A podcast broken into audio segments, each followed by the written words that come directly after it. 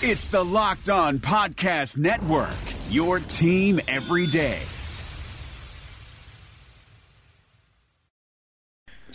Welcome into another edition of Locked On Titans. I am Jimmy Morris, joined as always by Terry Lambert, squeezing us in tonight during halftime of the Vols game.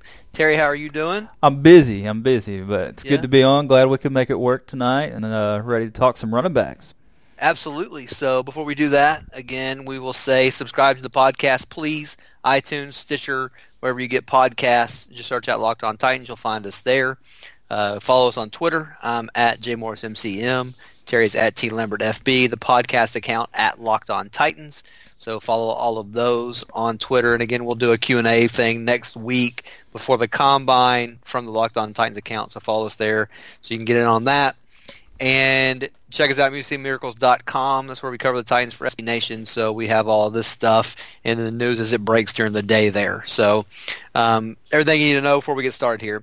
Uh, the the running back discussion just kind of led this morning. Mel Kiper uh, put out, I guess, his second mock draft of the 2018 season. And you know, we we've talked a lot about how pretty much every mock draft between now and at least free agency was going to have the Titans picking an edge player.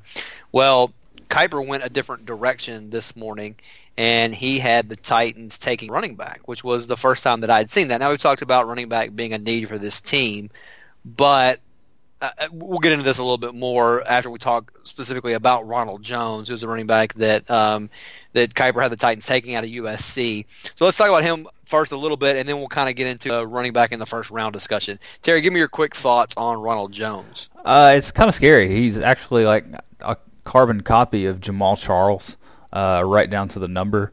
Uh, he's a kind of a wiry guy, uh, a guy that's shifty, a guy that's patient. Uh, he really let, lets the blocks develop. Um, he's not going to just run into the crowd. You know, he's going to be patient. Uh, a guy that bounces some runs outside. He, he's just really he's decisive uh, and, and explosive. So I, I really enjoyed watching him at USC. I, I think you know if you miss on on Barkley, you miss on Derrius Guice. Uh, he's right there as your your third option, maybe even two B. Um, so I, I'm a big fan of Ronald Jones. Uh, as you were saying, I, I'm not sure about him in the first round. I, I think there's better value, especially if you're the Titans. Uh, you, you know, I don't think we necessarily think that running back is the most pressing need. But as I was saying, you know, if the board falls a certain way, and and you know, like we talked about last night, don't force picks. You know, don't force an edge rusher if you don't like the player. Uh, I could see it happening. Yeah, so I mean, it's an interesting discussion on Ronald Jones. Really quickly, I don't, I don't watch any USC. I, I think they come on after my bedtime, but he only caught 20 or 30 some 32 passes in his career. Does USC not throw to the running back, or, or did they just not use him in that way? I mean, that, that would kind of be my kind of a, a red flag there for me. But then if you go look like Sony Michel, who I'm in love with, um, he didn't catch very many passes either. So I mean, it's, kind of I guess hypocritical of me to not like Ronald Jones because he didn't catch many passes. But that was just something that jumped out to me was he, he had 14 catches this year, 11 last year, and then seven the year before that. So um, it, it wasn't like they used him a lot in that role. Doesn't mean he can't do it but it, it's just not something that, that he did a lot in college. So that, I thought that was kind of interesting.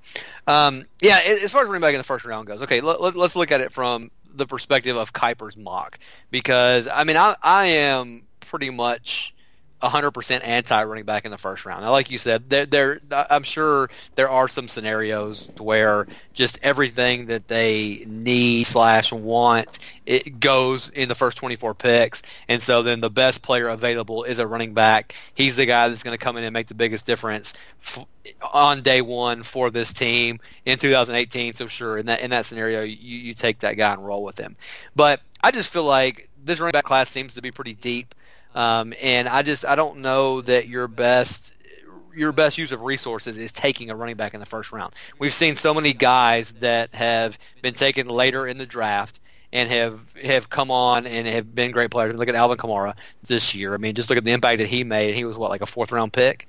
So you know, I, I just I don't know that you need to spend that draft capital on that position when it seems like what's the drop off between Ronald Jones and you know Sony Michel or, or whoever else in this class that you could get in the second or third round? Is, is it really worth using that pick on him?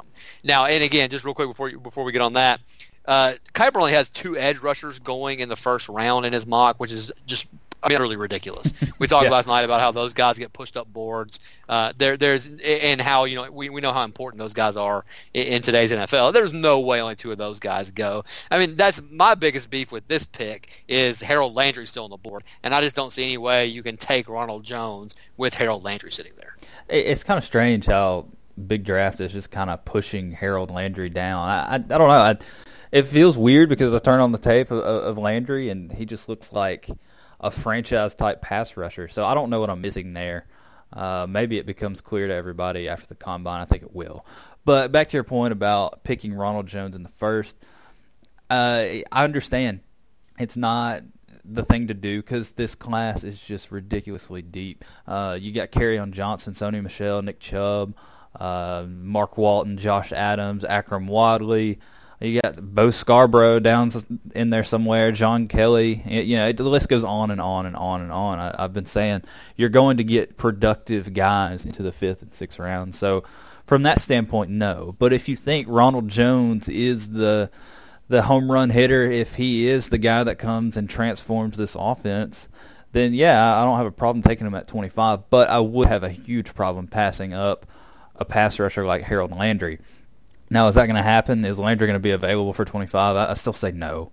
So I think it's going to be a really interesting conversation at 25 for Jon Robinson.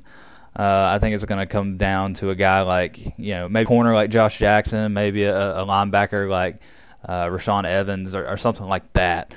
Uh, I don't think we're going to have a, a, real good idea. But you know, I'm not totally writing off the, the running back in, in the first round, and it doesn't have to be Ronald Jones either. I, I think Sony Michel is going to get into that mix. Uh, maybe maybe Guice falls down. So um, I don't know. Uh, um, it, it's definitely not high up on my list, but I, I'd be okay with it. I'd probably talk myself into it. Yeah, and we are going to have a, a pretty in-depth conversation with Jon Ledyard next week about the running backs in this class because I know he's he's already done I think pretty extensive work on them. So we will get a little bit more into that next week and about just the I, I guess how how the class breaks down and again what you're talking where, where's the where's the big drop off from one tier to the next and, and, and all that kind of stuff because I, I think that is important. It, it's important to have that conversation because when you're talking about we don't want this guy here. Well, what if you know, like you said, if you've got Guice and, whoever else ranked right together, if they're if they're both sitting there at 25, do you go ahead and take one of those guys, or do or because they're both sitting there, do you say, okay, well, we can wait until the second round because we know we've got you know four guys ranked similarly. We know at least one of them is going to be available when we when we pick in the second round. So I mean, and all that stuff will be fluid, obviously, and we won't know any of that. Um, until a draft comes about, who's going to be there, and, and, we'll obviously never know exactly how the Titans have that stuff ranked out. So it, it's an interesting discussion. But again, I just still, I just still kind of think that there, there, there's going to be a better use of, of that first round pick. Um, but again, if, if that, if this is the guy that comes in and, and puts your offense over the top, I guess do it. But I just I just don't feel like you're going to have that definitive of an answer on one guy versus the next three on your board. So that, that that's kind of why I'm anti first round running back. But well, like I said, we'll, we'll watch how it all plays out. Uh, all right, so we're, we're gonna have a little bit of discussion, continuing kind of the running back theme, talking about a couple of free agent running backs that different media people have have tied to the Titans uh, today, and kind of how we think they would fit in this system. Matt Williamson brings the scout's perspective to the Locked On NFL podcast. We got to talk 2018 quarterbacks. Josh Allen has the best quarterback record aside from Lamar Jackson, but the lowest completion percentage other than Josh Rosen. He's just been com- uh, complete garbage for the most part when he's been allowed to play. Yeah, but I just want to throw a couple nuggets out on Allen, and I know he's a lot bigger a lot stronger, but he kind of reminds me of early career RG3. What's kind of remarkable about Allen is he is so gifted, and he got better, I thought, this past year, which is encouraging with the anticipatory throws and the touch of his throws. But his deep ball passing is like the worst in the league. Hear Matt with co host Brian Peacock every day on Locked On NFL Subscribe or follow today wherever you get your podcasts. All right, so the first guy we're going to talk about is Carlos Hyde. Uh, Greg Cosell in the midday 180 uh, talked about Hyde being being a good fit for this team. Uh, he's a guy that it's not the first time that, that Cosell's brought him up, and, and, you've seen it other places as well. You know, th- he's an interesting th- he's an interesting guy for me. Did not have a particularly effective year uh, in 2017 with the with the 49ers in a in a Kyle Shanahan system, which we think is going to be similar to what the Titans are going to do with Lafleur. Um, so I mean, I don't know. You know, from one standpoint, his skill set looks like it makes sense, but I'm a little bit hesitant just based off of what he did last year. Now there were some extenuating circumstances there. Offensive line not nearly as good as this one. Quarterback play before they got you know Jimmy G, the greatest quarterback in the history of the world. um, before they got him, you had C.J. Beathard and, and, those type guys out there. So there, there were some of those circumstances that play in. But I, I just I don't know. I'm not. I don't. I, I guess the point here is I would not be. I would not be satisfied with where the running back group is if you know they open training camp with just Derrick Henry and, and Carlos Hyde. And you know, if you sign Carlos Hyde, to me, that's thrown in the towel on Derrick Henry. Uh, because Hyde's not a role piece. He, he's a guy that's going to come in. He's he's going to be your workhorse, and he's not going to come cheap. So that that's a large investment in a workhorse back. So where does that leave Derrick Henry? That's that's my main thing. And I'm not blown away blown away by Carlos Hyde. Uh, it, it is funny though. I mean, he he probably should have been the pick over Bishop Sankey years ago. Uh, where just about everybody in the league was higher on Carlos Hyde, but the Titans made Bishop Sankey the first pick the first running back selection in that draft, and it just failed miserably. But uh, still, I, I just you know, 27 years old. I'm not a big fan of signing up to pay running backs over 25 years old. You know, when you can you can find one easily, you can you can match that production in the draft uh, probably on day two easily. Yeah, sure. So I mean, again, that that that would be where I would be leaning as well. Uh, there was another article from I think Marc Sessler is the guy named NFL Network who tied Jerick McKinnon. He went kind of through. He went through and did tied a free agent to every AFC AFC team, and Jerick McKinnon was the guy he paired with the Titans. That one makes sense to me. I mean, McKinnon is you know one of those SPARQ freaks. Uh, draft people on Twitter love him. Uh, didn't get as many chances as, as, most people thought he probably should have in Minnesota. Um, was a huge part of their passing game there. So I mean, you know, all those things make sense. I mean, he had 51 catches uh, in, in 2017 for the Vikings. So I mean, a guy that would would be a perfect complement to Derrick Henry, and a guy that I think we would be a lot happier with with, with that committee with, with Henry and McKinnon versus Henry and Hyde. Now, the thing with McKinnon is he's probably going to command a little bit more money. McKinnon said at the end of the year that he wanted to go somewhere where he could be the feature back. Terry and I were talking about before we jumped on that that opportunity is probably not out there, so he's going to have to uh, adjust that a little bit but I, I mean, I, I, think he could play a, a, really a really important role here, and would be a guy that would really give this offense something that it doesn't currently have. But then the conversation just shifts to how much you're going to pay him, because if you're looking, we were we were talking about guys like that, like a Theo Riddick, Chris Thompson before we came on, and kind of looking at their cap numbers, and you're looking at about three or four million per year. You know, I, I mean, I'd be happy paying Jerick McKinnon that for you know two or three years, four years even, if, if that's what it takes. But I, I don't know. I'm I'm not sure that he's going to be willing to sign for that. But again, if if that's all that the market for him is willing to bear, then eventually he's going to have to adjust his expectations and go somewhere where he has at least a specific role carved out. And I think he would have that here with the Titans.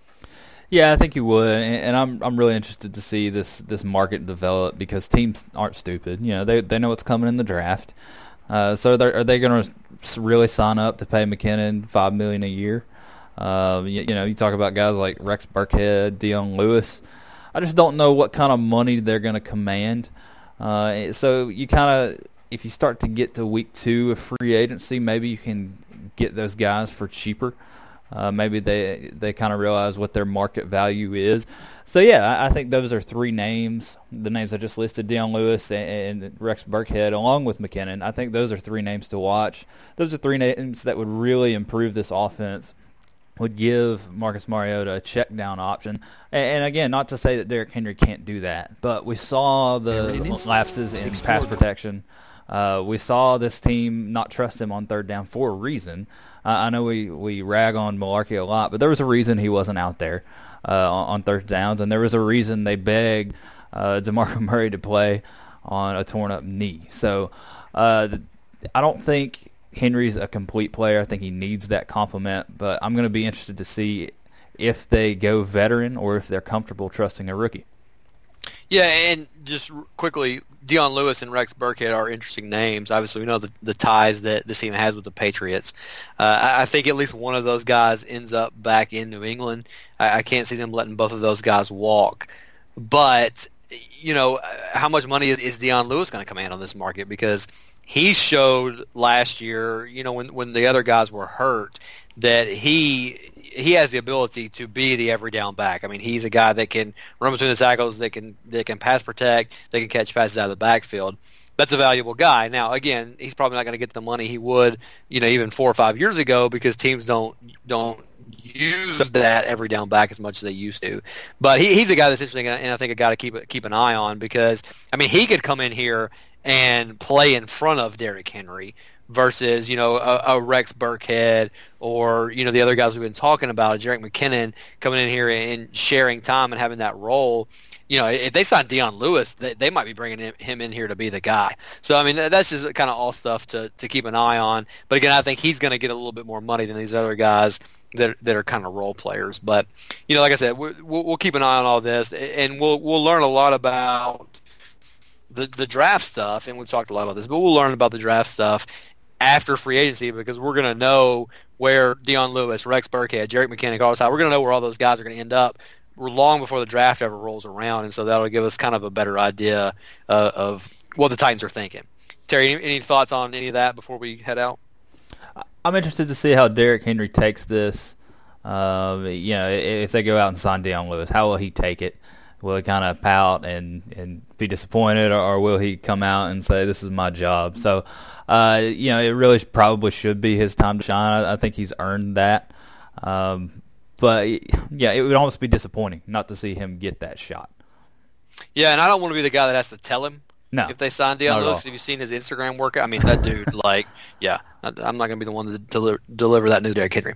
All right, well, that'll do it for tonight. Like I said, next week we will really dive heavy into combine stuff because that'll be the week leading up to the combine. Then obviously we'll have a lot of recap stuff the week after uh, once we see how guys have, have gone and tested and all that stuff. So keep an eye out for that. Again, check out the site musiccitymiracles.com. Have a ton of content going up with all this stuff, and, and you know there's been news trickling out over the over the last little bit, and obviously that'll ramp up through next week into the combine. So follow us there. Again, Twitter at JMorrisMCN, at T Lambert FB, at Locked On Titans. Check all that out. Subscribe to the podcast. We'll be back next week with at least three more episodes. And like I said, we're going to have Jon Ledyard on, a, a, really knowledgeable draft guy. We'll have him on uh, Monday of next week, so the episode will post on Tuesday. Um, but we'll have him on getting his thoughts on this running back class. So for Terry, this is Jimmy saying thanks for listening to Locked On Titans, and we'll talk to you next week. Thanks for listening to the Locked On Podcast Network, but why stop now? Check out the daily Locked On Podcast Network for your favorite college team. Find it right now in your favorite podcast app and be sure to subscribe or follow so you never miss an episode. The Locked On Podcast Network, your team every day.